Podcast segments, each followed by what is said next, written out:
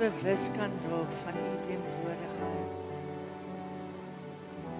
Here ons weet u is met ons altyd maar baie keer vergeet ons en baie keer beleef ons dit nie en is ons fokus so op ander plekke. En, en dankie dat jy in hierdie oggend net kom en vir ons sê ek is hier so. Ek's by jou. Ek's lief vir jou. Terwyl ons net so staan, gaan ek verander hulle vra om 'n profetiese woord met ons te deel.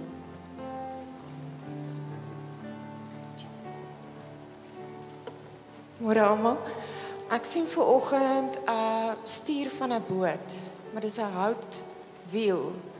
En daar's 'n storm daarvoor en jy's absoluut besig om uit daai storm te probeer draai my op pad na daai storm toe. En alles wat jy probeer werk nie. En ek hoor duidelik dat die Here sê, "What is rocking you boat this morning?" En watse finansies, watse probleme, siekte, ehm um, enige situasie in jou lewe is rocking your boat this morning. Gee die stuur oor aan die Here. Hy draai hom weg van die storm af. Die oomblik as jy hom vir die Here gee, sien ek hoe gaan dit weg van die storm en die water is stil. Dankie Jesus. En net so staan en net in jou gees bewus raak van die Here af en daai ding wat jy vandag wil onderkry. Daai ding wat sy koue hand so om jou hart sit. Wil jy nie dit net so in die gees vanoggend vir die Here gee nie?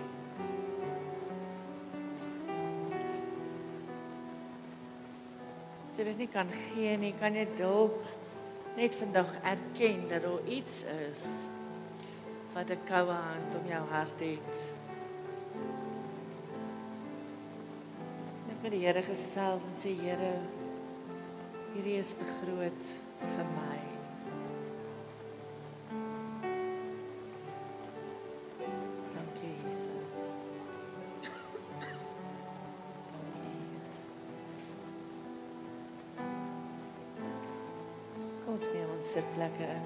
Dankie Jakob. Julle is 'n amazing blessing.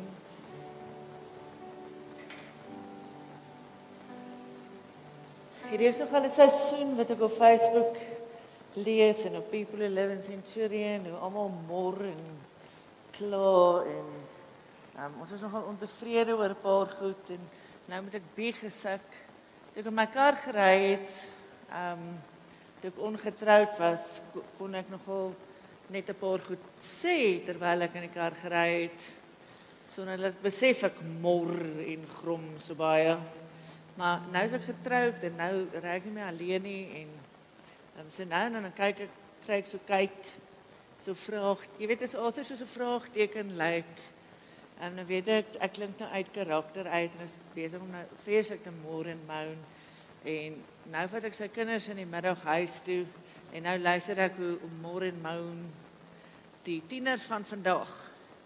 En dit is asof dit so 'n bietjie van 'n ding geword het waarmee ons gemaklik geraak het, is om so 'n bietjie krities te wees. Ons party noem dit onderskeiding, dis nie onderskeiding nie, dis sommer net 'n kritiese gees en um, ons het gewoond geraak daaraan.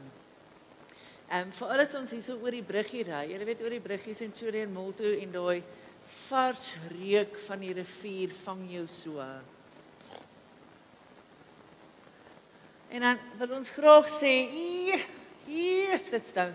Kan iemand asseblief net iets omtrent doen?" As ek so na die robot toe ry en ons drie mense wat bedel, dan kom daar so ding in my van kan iemand net iets hieromtrent doen. As ons so die lang pad vat en jy ry deur sulke dele waar die rommel so lê. Goed, en hulle het nie Ziggy gehad op skool wat gesê het jump it in 'n Ziggy can of iets. Onthou julle daai so net in die rommel dan is ons geneig om te dink, kan iemand net iets omtrent dit doen? As jy die parkeerarea inkom en die trolley staan daar waar jy wil inry, kan iemand net iets omtrent dit doen? En so gaan ons nogal deur die lewe en ons sien ongelukke en ons ehm um, sien mishandeling en ons sien diefstal en ons sien korrupsie en ons almal sit in ons sitkamers en ons kyk na die nuus en ons dink by onsself kan iemand net iets doen? Dit is 'n stilvolging. is dit net ek? Nee, ek dink dit is ons is ons voel.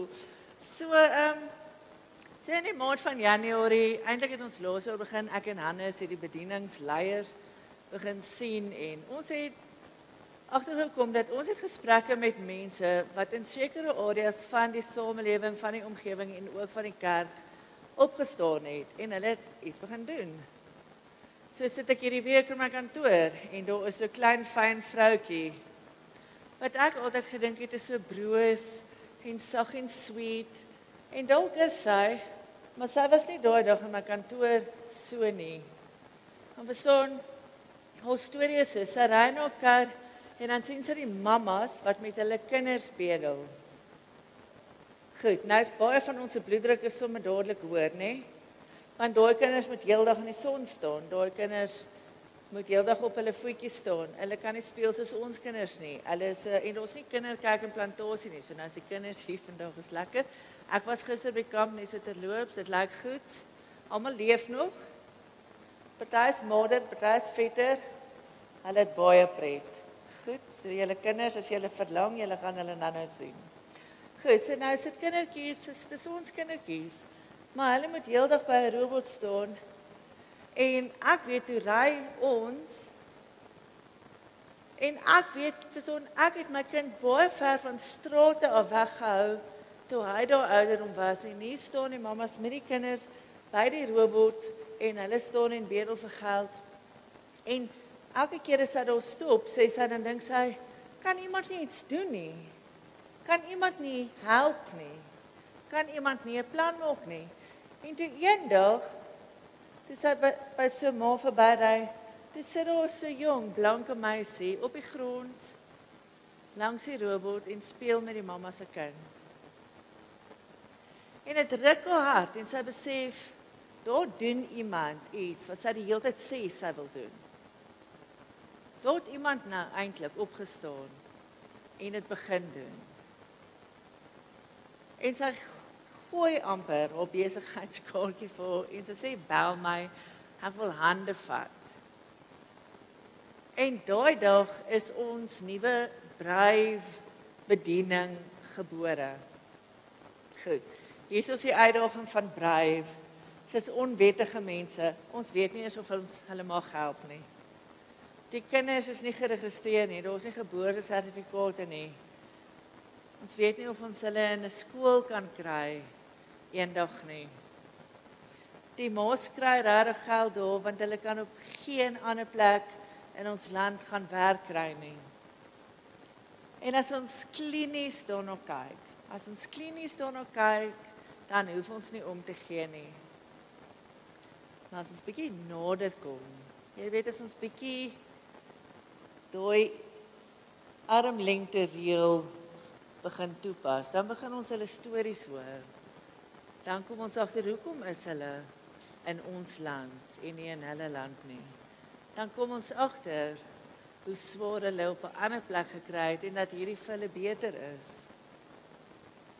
En nou sit ons met 'n dilemma want die Here sê kan iets doen. En ek sit met haar en ek sê Marita, hierdie is on, ons weet nie eens of ons hulle mag help nie. Ek sê en ek dink hulle misbruik dit en hulle sê dis waar want hulle het nou plek vir die een se kind in 'n kleuterskool gekry. Daar's 'n goeie Samaritaan wat sê bring jou kind vir ons. Ons sal hom in die kleuterskool grootmaak. Dis hoop vir son. Dis iets vir daai kind nie sou gehad het in sy lewe as dit nie vir 'n goeie Samaritaan was nie. En toe hulle weer sien te staan die ma met 'n vriendin se kind. Maar dit help net maak ons hartjies so. OK. Maar dit los nie die probleem op nie.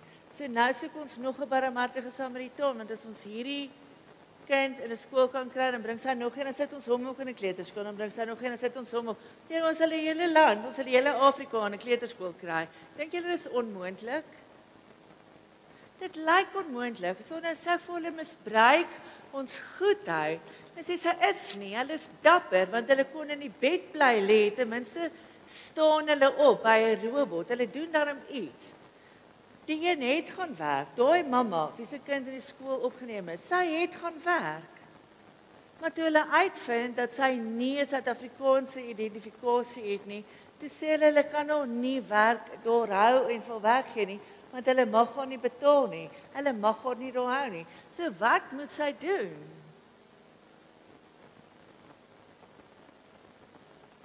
Ek weet nie wat die oplossing is nie. Ek weet net dat ons het 'n redelike groot probleem en ek weet ons het 'n tenacious klein vroutjie in ons gemeente wat nog geen redelike raad wou luister nie. Sy het net hierdie ding in haar hart van ons moet iets doen en dit begin by my. Sy het my so geïnspireer. Ek wil sê en 'n vroutjie sit in my kantoor en dan gooi die een ding na 'n kant en dan gooi die volgende ding na 'n kant en dan gooi en hulle sê so sy is dapper en daar's ander mose sy en al doen ons dit net vir haar gaan ons iets doen want dit pla ons. Goed. Ek dink sy is nie ek sien haar nie hier nie. Vir so sy's vers swanger. Sy's so groot vers swanger en en sy's pragtig en tenacious lyk nie altyd mooi nie maar ek dink nou die Here dit nou goed verpak. So kan ons hulle 'n hande klap gee net omdat hulle nie wil opgee nie.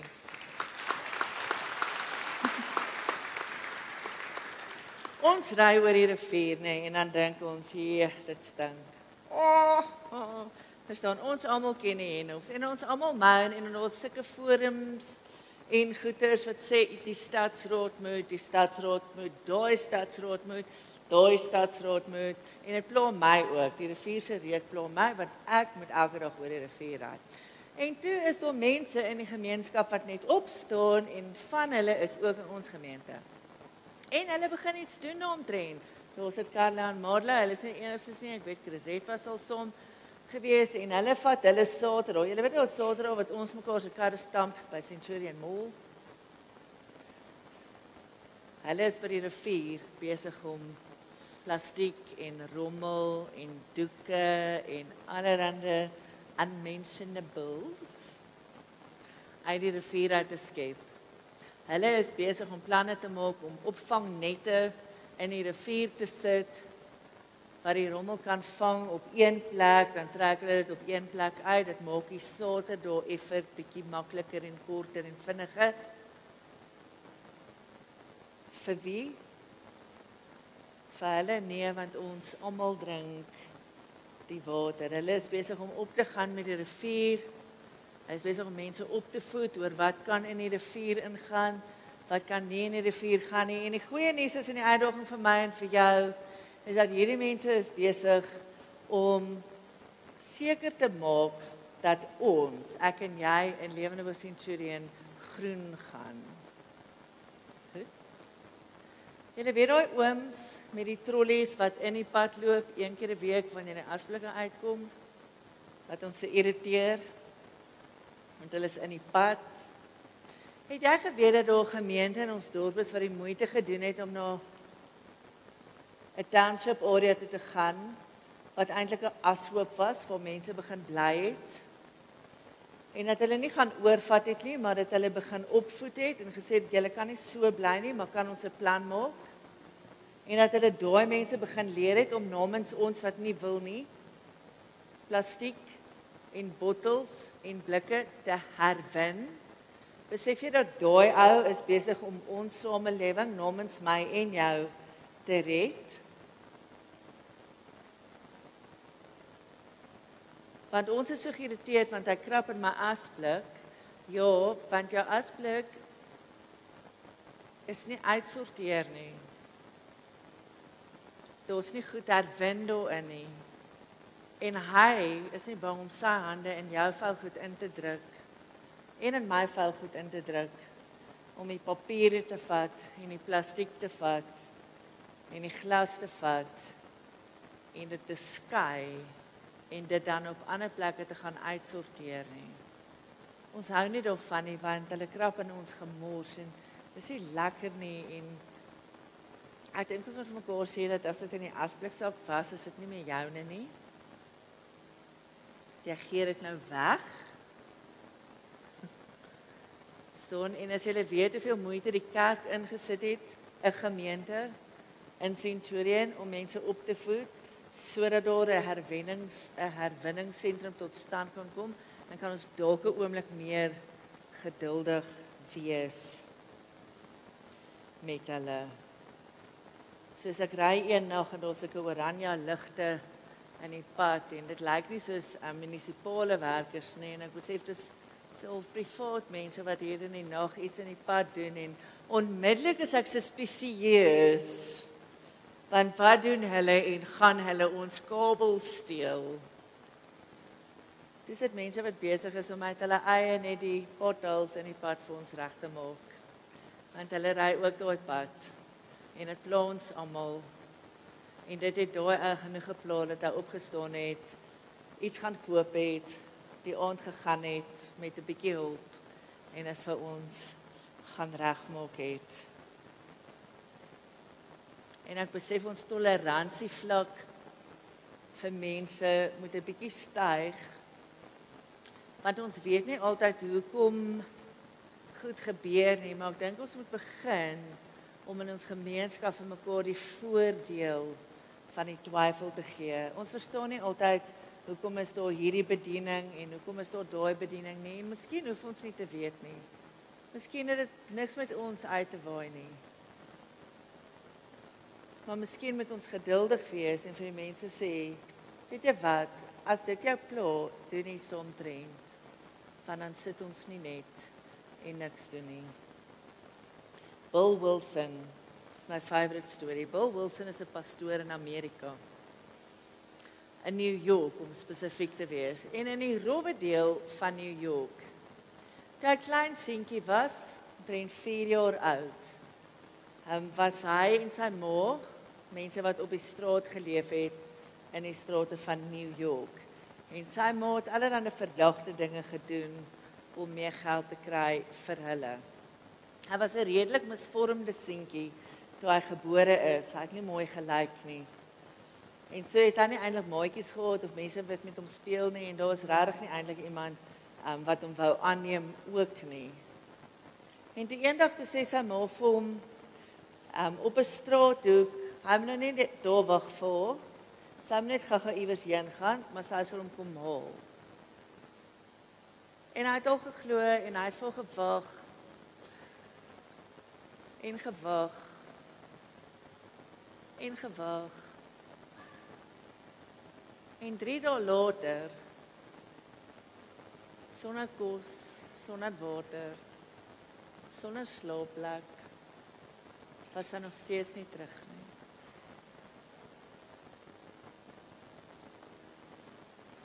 Gelukkig was so 'n ou wie se kind baie ernstig siek was in die hospitaal en hy moes 'n pad ry wat hy nooit gery het nie. In die tyd wat sy kind in die hospitaal is, moes hy noodwendig by daai straat op verbyry en elke dag het hy gesien hier staan 'n seentjie. En die volgende dag, o, hier staan 'n seentjie nog. En die volgende dag, o, hier staan 'n seentjie nog en ek sweer dat hy selfe klere aan as 3 dae terug. Ja, maar sy kind was siek, maar as genade want hy het op pad gery 3 dae agtereen. En dit het hom genoeg gepla dat hy gestop het en gesê, "Dude, wat doen jy hier?" En hy gesê, "I'm waiting for my mom." En hy sê, "Hoe lank wag jy?" Hy sê, "3 dae." En die ou met die siek kind, wat sy kind besig is om te sterf, gaan na sy gemeente toe en hy sê, "Is daar 'n plan wat ek met hierdie kind kan maak? Ek kan hom nie my huis invat nie. Ons is nie by die huis nie. Ons is meeste van die tyd by die hospitaal, maar is daar iets wat ons vir die kind kan doen? En hulle sê terwyl daar hierdie naweke kinderkerkkamp, soos vir hierdie naweke kinderkerkkamp van ons gemeente is. En daai pappa betaal dat daai kind op daai kamp kan gaan en versorg is vir daai naweek en Bill Wilson gaan op sy eerste kinderkerkkamp. Toe hy terugkom toe, het die mense van die kerk vir hom die besemkamer, die stoorkamer skoon gemaak en kon hy daar bly. En toe is daar gesinne gevra, wie van julle kan kos maak? Wie van julle is bereid om een bord kos 'n dag vir hierdie seentjie kerk toe te bring? Baie van ons dink 'n bord kos is nie 'n baie ernstige saak nie. Totdat die enigste bord kos is wat jy daardie gaan kry. En as 'n gesin vergeet het, dan het hulle nog nie kos gehad nie. Maar so het hulle na hom gekyk en so het hy in die kerk groot geword. En hieso is die ding. Paul Wilson is vandag die grootste kinderbediening in die hele wêreld. Hulle het busse waarmee hulle in New York elke dag van die week Sunday um sidewalk Sunday school gaan hou. Hulle is seker trokke wat hulle aan die kant oopslaan en dan ry hulle in sekere dele van ek weet nie of julle weet dit like New York en Brooklyn nie. Maar is regtig baie erger. Dis nie die mooi is nie die mooi romantiese flieks wat ons kyk nie. Dis die ander flieks. Dit sou dit regtig ry.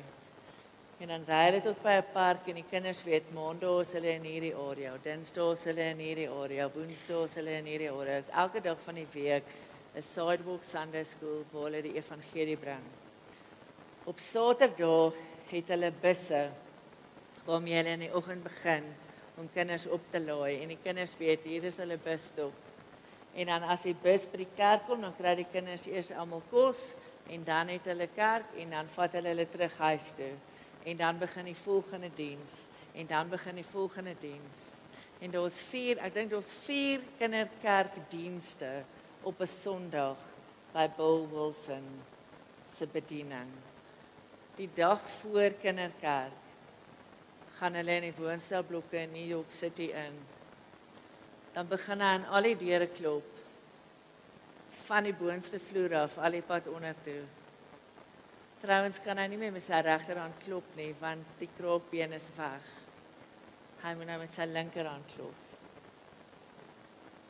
Van jare se klop. Dit sy hand skade. Dan klop hulle hulle nooit die kinders en hulle herinner hulle môre is sonnaarskool. En dan hou hulle sonnaarskool. Hy vlieg die hele wêreld vol. Ek dink daai oom is 80 jaar oud. Hy's rarig, hy's ouer as my ouers. Dan maak hy geld bymekaar vir al die weeshuise reg oor die wêreld. Vir kinders op ashope soos ons sin groot word sodat hulle gehelp kan word. En as jy 'n vrou kom doen dit dan sê want iemand het toe ek klein was dit vir my gedoen.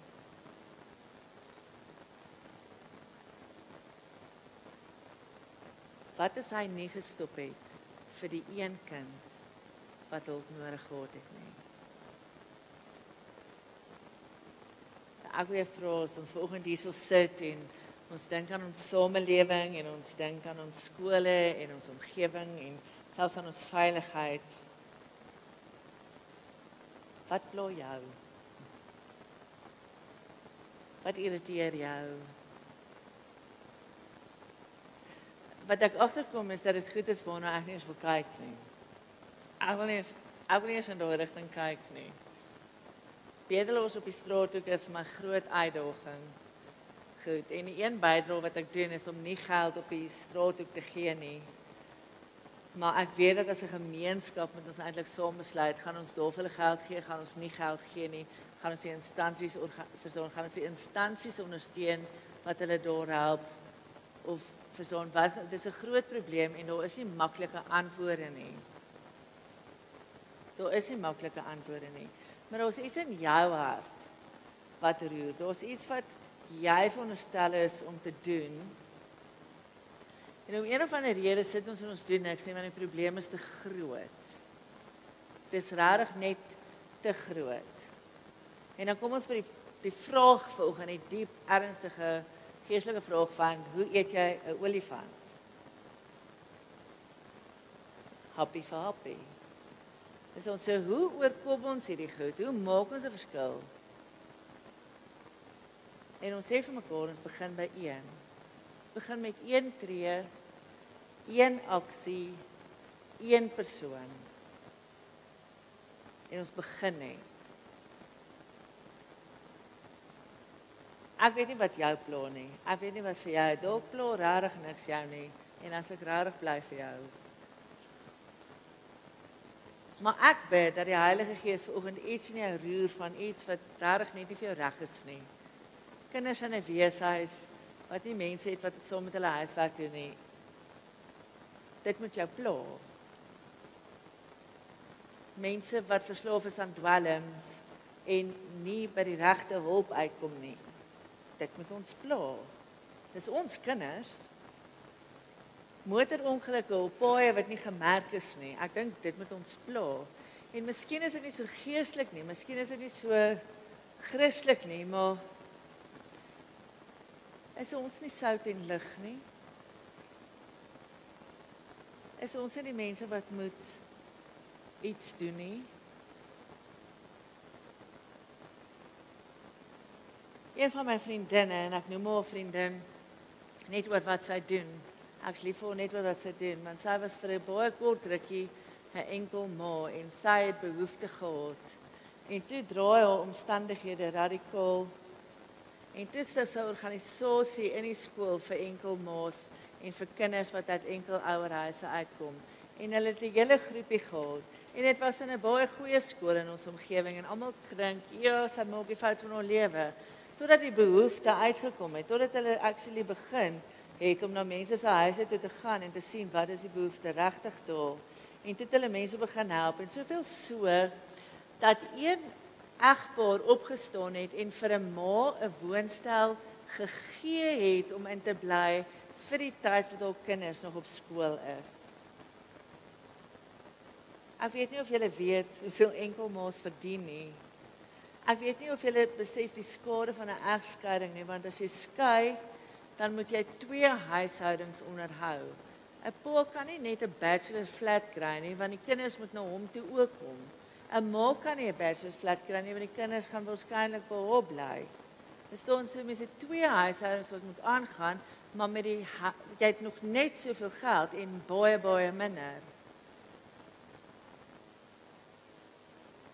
Ek was 'n enkel ma. Ek kon nie op my eie deurkom nie. Daar's baie goeie Samaritane oor my pad. Dalk is dit die ding wat jou roer. Ek gaan hierdie week Life Work Leadership doen. Nou Life Work Leadership is regtig um dis 'n ongelooflike kursus vir besigheidsmense en ek het dit gedoen en toe was ek dis wanneer ek dit ontvang, so het ontvang vir 'n jaar lank en toe gaan dien ek daar om te saai vir 'n jaar lank net 'n geesbeginsel. En ek het nie eintlik geweet hoe kom ek hierdie jaar met terug gaan nie. Maar hulle bel my toe en sê hulle het my nodig en as author kan saamkom mag hy die kursus doen. Dis ons sê dis so half omkoop. Maar ek gaan author dit en hy gaan dit regtig baie geniet en so is ons donderdag saam en ek sit langs hierdie ou en um ons moet vra vra en gesels en hy's my baie weird. Ek vir julle sê mense mense kan weird wees maar Hy's regtig, hy's 'n baie baie weird. En dan het eintlik regtig met hom kom gesels. Toe ons nou die armlengte ding begin doen. Ons begin nou regtig bietjie vra en uitvra en goed bespreek. Toe kom ek agter het hy so uitgekoop vir die Here. En die antwoord is weet wanneer die Here dog hom uit om baie snaakse goed te doen, om weer te wees eintlik. Sodat hy 'n baie spesifieke deel van die gemeenskap kan bereik. So een van die goed wat hierdie ouens doen is hy het 'n besigheid waar hulle huise skoon maak. En dis nie daai DVD nie. Maar dis ook daai DVD. Dis dan want toe hy daarvan begin praat, dink ek o, vandag gaan ek pret hê met jou. En toe die Here pret met my, want ek hy sê toe, goed, hulle maak mense se huise skoon en dan veral na trauma. En dit ruk my hart want ek stap 'n pad met griefshed mense En mense dink nooit daaraan dat dit so trauma was iewers dat iemand die plek moet gaan skoonmaak nê. En hy sê toe en dis ons voorreg om 'n plek fisies en geestelik te gaan skoonmaak. En nou het my aandag. En ek sê o, so as al trauma iewers by ons was, dan kan ons jou bel en dan gaan jy die plek geestelik om skoonmaak. En hy sê nee. Hy sal eerder die mense wat daar woon bemagtig om dit self te kan doen. En toe het hy my hart, want ek is oortuig daarvan en julle weet die mense wat my al gebel het en gesê het luister, ons giet in ons huis, ons is nie gemaklik daarmee nie. Verstaan dan gaan ons en ons besoek en ons bemagtig en ons sê, hier is jou grondgebied.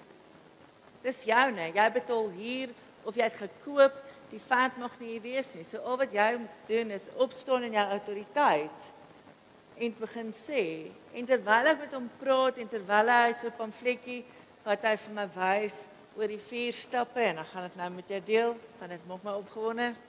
En is eenvoudig en ons kan dit almal doen.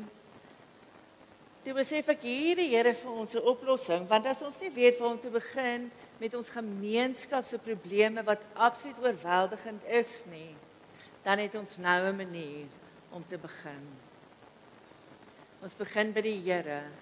Oor die Here het stede gedraai in die Bybelse tyd. Jy kan gaan lees daarvan. Hy het iemand soos Nehemia gesê dat hulle hele stad oorgebou fisies. Maar in die gees ook deur 'n paar beginsels toe te pas. En as ek en jy 'n bietjie gefrustreerd raak met ons centurion en dalk met ons land, dan moet ons begin. En ons moet begin skoonmaak en ons moet begin regmaak. En die Here maak dit vir ons eintlik so maklik as ons net begin by Jesus Christus. Ons is net die een se probleem na die Here toe vat. Dan kom die kreatiewe gees van God van Genesis 1 vers 1 en hy kom maak vir ons kreatief en oplossings. Die eerste ding wat hulle doen en die eerste ding wat ons moet doen is om te bely. Bely is 'n probleem, erken is 'n probleem. Net sê hier's 'n probleem. Here, hier is te groot vir my. Here, hierdie pla my. Here, ek kan nie. Ek kan nie hier bly en niks omtrent hierdie doen nie. Here, ons moet iets doen. Ons moet ons moet of iemand oplei of ons moet gaan skoonmaak of iets. Ek weet nie waar om te begin nie, maar die eerste ding wat ons moet doen is begin 'n gesprek met die Here. Gee vir hom die probleem. En moet asseblief nie vir hom sê hy dit moet oplos nie. Wat ons doen het en dan wag ons vir jare. Ons wag vir jare vir oplossings wat nie kom nie want dit lyk nie soos die wat ons dink nie. Alter lyk nie soos wat ek voor gewag het nie. Hy soveel meer. Kai. Sê sê Here, hier is 'n probleem. Kom ons vat die goed wat ons pla. En julle weet julle was die blessing vir oggend is dat elkeen van julle loop met iets anders wat pla. En as ons almal net aan ons een ding aandag gee, dan is ons besig om 'n gemeenskap te draai want die Here gaan een van ons op elke ander plek sit. Soos ons almal net ons ding na die Here toe vat, nou begin ons. Nou sê ons Here, hier's 'n ding. Hier's 'n ding. Dis nie van U af nie. Dit kan nie van U af wees nie. Ek bring dit nou vir U. Nou moet ons iets doen. Dan moet ons ons autoriteit vat en sê vyand, ek bestraf jou. Jy mag nie meer hier heers nie. Die Here het my in Centurion gesit om autoriteit te vat in die gees en om te sê hierdie is ons grondgebied. Hierdie is ons voorstad. Hierdie is die land, dis ons beloofde land. Nou maak ons skoon. Kan jy iets sien van die Israeliete wat by die Jordaan staan en nou gaan hulle deur die water. Bietjie van 'n cleansing. Kyk, so ons begin net die van weg, joh. Dit vat autoriteit. Ons het dit gekry, gaan nou vir die vers gee. En as ons skoon gemaak het en al wat ons doen is ons sê dit net. Ons hoef nie 'n ritueel te gaan uitvoer nie. Jesus se kruisdood en sy opstanding het vir ons al die autoriteit oor die vyand gegee Die vyand moet vir ons luister. Hy mag nie in Centurion kom steel nie. Hy mag nie kom en en centurion kom moordpleeg nie. Hy mag nie ons mense kom siek maak nie. Hy mag nie. Die enigste rede hoekom hy dit doen is omdat ons nie opstaan en sê stop dit nie. Daar was getuienisse van stede wat gedraai het waar die crime rate geval het toe mense wat die Here dien begin opstaan het met hulle autoriteit en nuwe lewe begin spreek het. Lewende woord centurion, vandag is die dag wat ek en jy ons area begin draai. Ek dog jou uit. Dan neem jy die grondgebied in. So jy jaag weg, jy maak skoon en dan bou jy jou altaar. Onthou die Israeliete, die Jordaan altaar gebou. Jy bou jou altaar wat sê die Here is goed vir ons. Ons begin anders praat met mekaar. Ons kyk na daai tannie met haar kind by die roep en sê die Here gaan voorsien. Die Here gaan vir ons wys wat ons met hom moet doen. Ons gaan oor die riviere en sê dankie Here dat U vir ons wys wat om te doen. Dankie dat U ons bonatuurlik gaan help net omdat ons begin het. Ons begin anders praat met mekaar. Ons gaan kyk vir mekaar en sê egskeidings is verby in Centurion in die naam van Jesus Christus. Dis nou klaar, die vyand het genoeg gesteel. Ons gaan geesgoed aanvat. Ons gaan partytjies sien. Ons gaan verby kuierplekke ry en ons gaan begin dekleer en sê Here in die naam van Jesus sê ek dat daar weer heiligheid kom in ons lewens. Ons bind perversie vas. Ons bind verslawing vas. Hoor ons uitroep, hoor ons verklaring, ons bou ons altare en soos wat mense tot bekering kom en soos wat hulle bevryding beleef van perversie en verslawing, bou ons 'n altaar van getuienisse wat ander mense sal aanmoedig en sê hierdie God, hierdie God leef. Want daai ou was gister so en vandag lekker so. Daai straat het gister so gelyk. Jy kon nie daar ry nie. Vandag is dit 'n lekker plek. Daai neighborhood het jy vir my nou hou ons kerkkampe daar. Maar nou moet ons opstaan met ons autoriteit en ons moet die plek inneem. En dan moet ons begin seën. Dan moet ons van die plek waarin ons aan autoriteit opgestaan het, begin om seën uit te spreek oor almal. Oor almal wat u leef, oor almal wat u verbystel. Dit gaan beteken dat jy mense moet lief hê wat jy nie eens wil ken nie.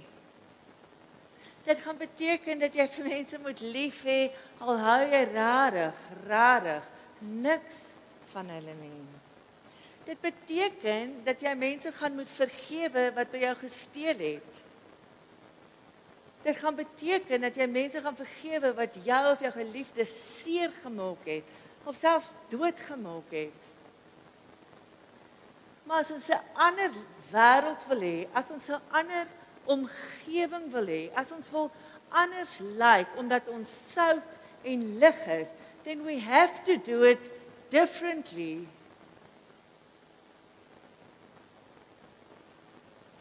Al die ander afgode in die hele wêreld vra offers, offers, offers. Lê dit neer. Geef my dit. Geef my dit. Ons God sê, "Wow. Kom ek wees die offer."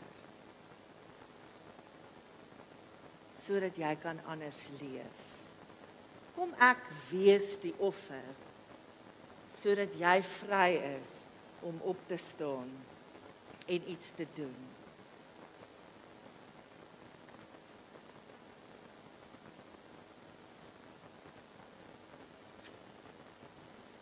By Lukas 10 vers 19.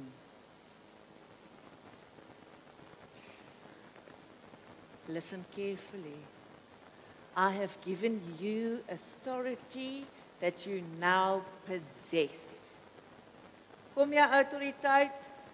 Nee.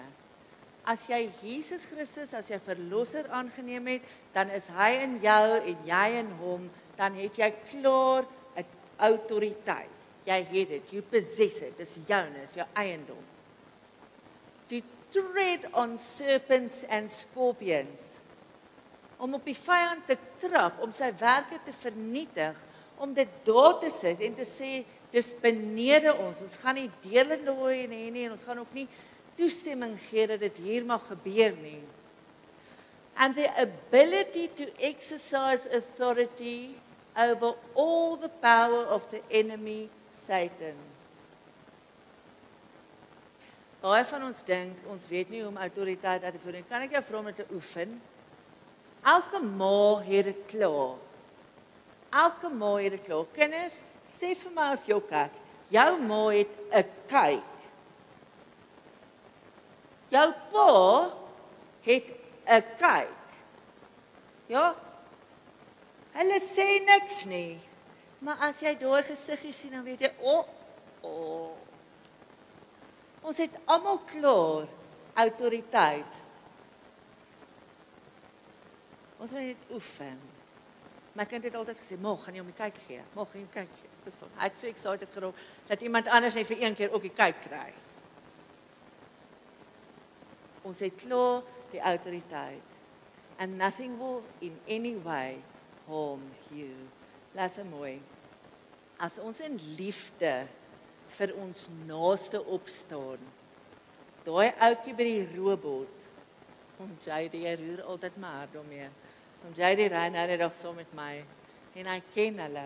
Hulle waai vir mekaar. En ek sê jaloers. Have not done that yet. Verstaan?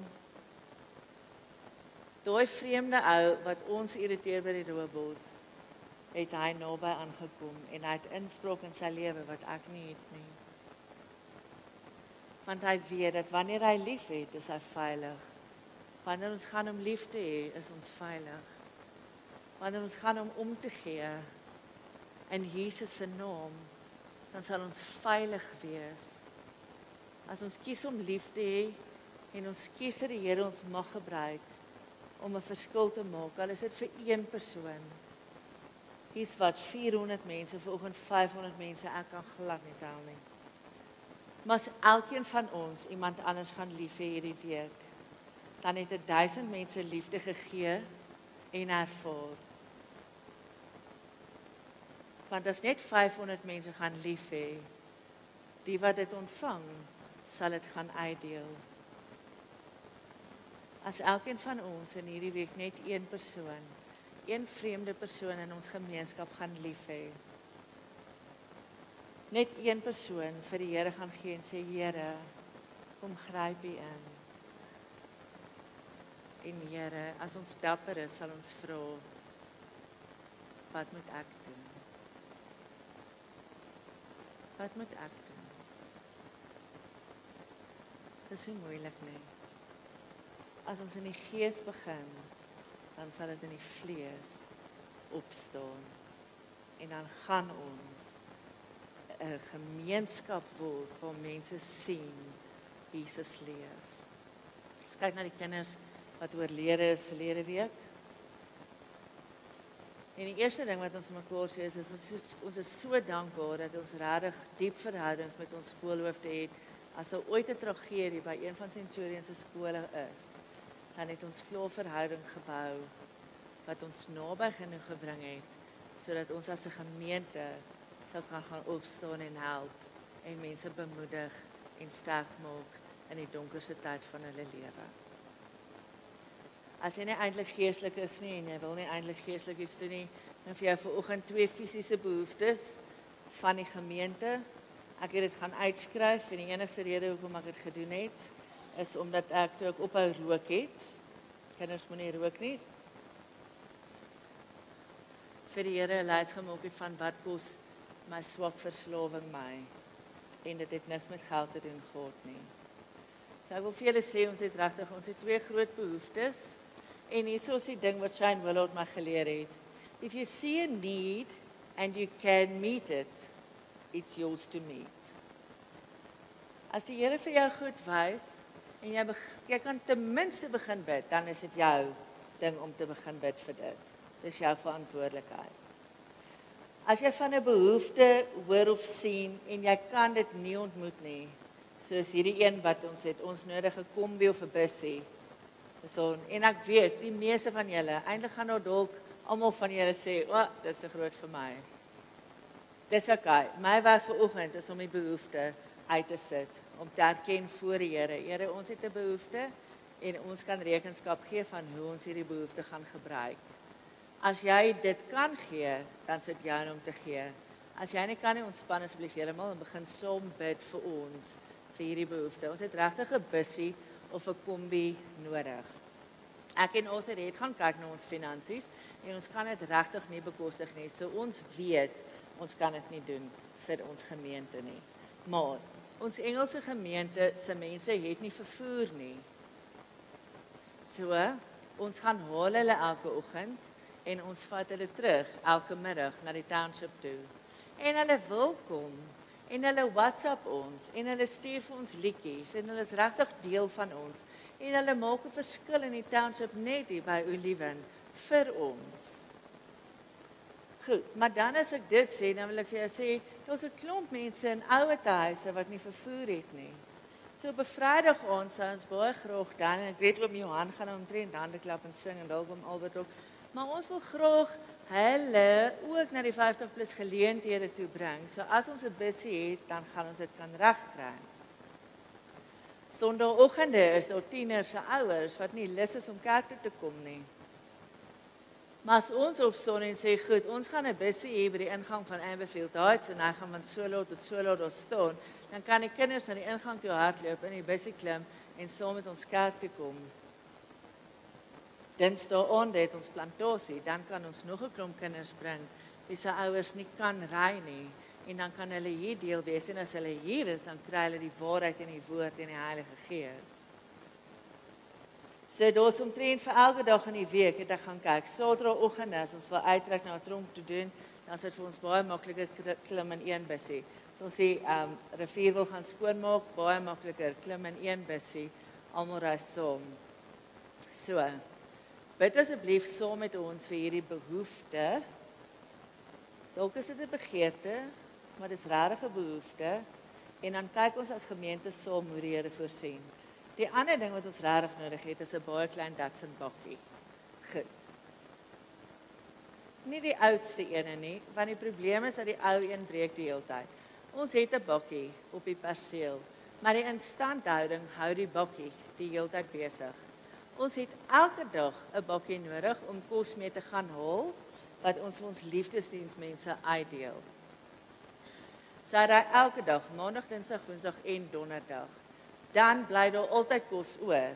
So dinsdagoggend, woensdagoggend, donderdagoggend en vrydagoggend is daar iemand soos om JD wat kom en wat die kos wat die vorige aand oorgebly het in die bakkie laai en hy ry van straathoek tot brug tot leehuis, tot veld, tot parkie, oral waar die mense bly waar ons nie weet hulle bly nie, maar hy weet hier bly mense. Dan gaan gee hy hulle kos. Ag gee nie geld nie, maar ek wil graag bydra dat 'n oom JD vir mense gaan kos gee en daai verhouding bou wat hy met hulle bou. Hy's so lief vir hulle. Hy inspireer vir my en Wouter Ons wil hê dat hy bemagtig moet word. Sy bakkie het gekom. Verstaan? It's not doing anything. Niemand kan hom regmaak nie. So en as ons hom kan help om ons te inspireer om 'n verskil in ons gemeenskap te maak, dan word die koninkryk van God geëer.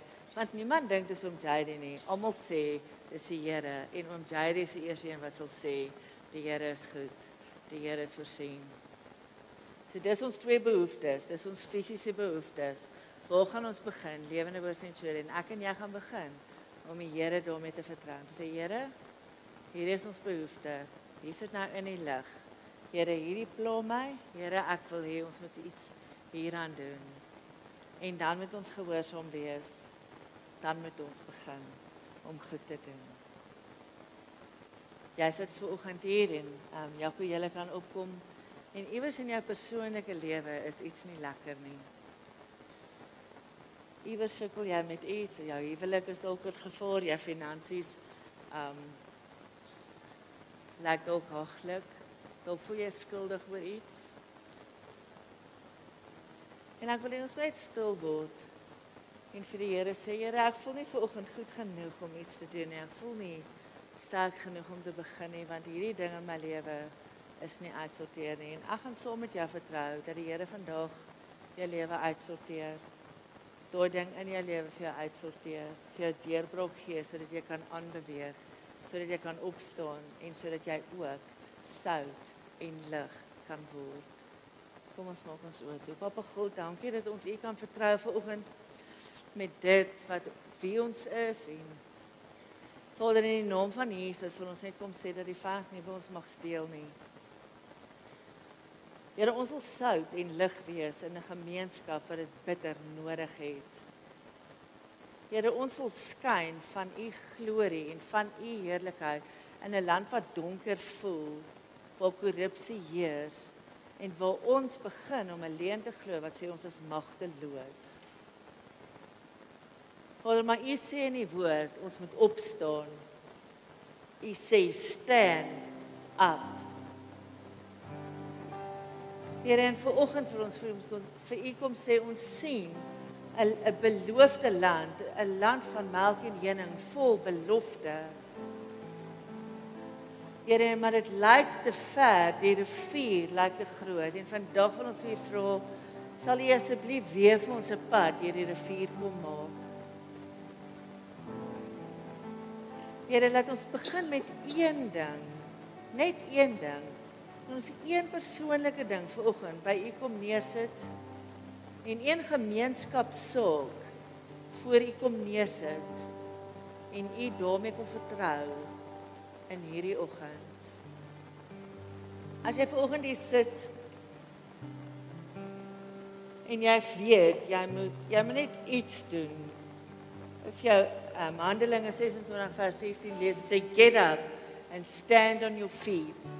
I have appeared for, to you for this purpose to appoint you to serve as a minister and as a witness to testify with authority not only the things which you have seen, but also to the things in which I will appear to you. As jy vanoggend hier sit en jy sê Here, ek wil iets doen. Ek wil net met een ding begin. Wil ek jou nooi om asseblief op te staan. Dis tussen jy en die Here en ons gaan nie kyk nie. Ons oë gaan toe wees. Tussen jy en die Here is jy vanoggend bereid is om die autoriteit wat hy vir jou gegee het te vat en te sê I will do something. Al is dit een ding. Al gaan ek vir my bure bid vandag. Dan wil ek jou uitdaag om te staan sodat jy en die Here weet jy maak 'n commitment om vir jouself en vir jou verdere omgewing 'n verskil te begin in hierdie dag. Al begin jy een gebed op sê vanaand, as dit jou commitment is, dan is dit genoeg. Dan staan jy en sê Here, ek commit tot een gebed but I will start with something and I will start somewhere. Dankie Jesus. Dankie Jesus. Dankie Jesus. Here, dankie dat ons nie hoef te bly soos ons is nie. Dankie dat U ons bemagtig en bekragtig. Dankie dat U 'n lewe van voorspoed oor ons toe bid. Here, en dat U alles in U vermoë gedoen het om ons die krag en die mag en die wysheid te gee om dinge te kan verander in u genade en tot u eer. Here en daarom antwoord ons u uitroep in hierdie oggend en ons kom sê net Here, hier is ek. Hier is ek. Werk deur my, gebruik my. Moenie toelaat dat ek net sit en mor en kritiseer nie maak dit warm onder my sodat ek sal roer en iets sal doen. Here, al is dit om op my knieë te val en te begin bid vir 'n ding wat U op my hart druk. Hier is ek. Here, help my.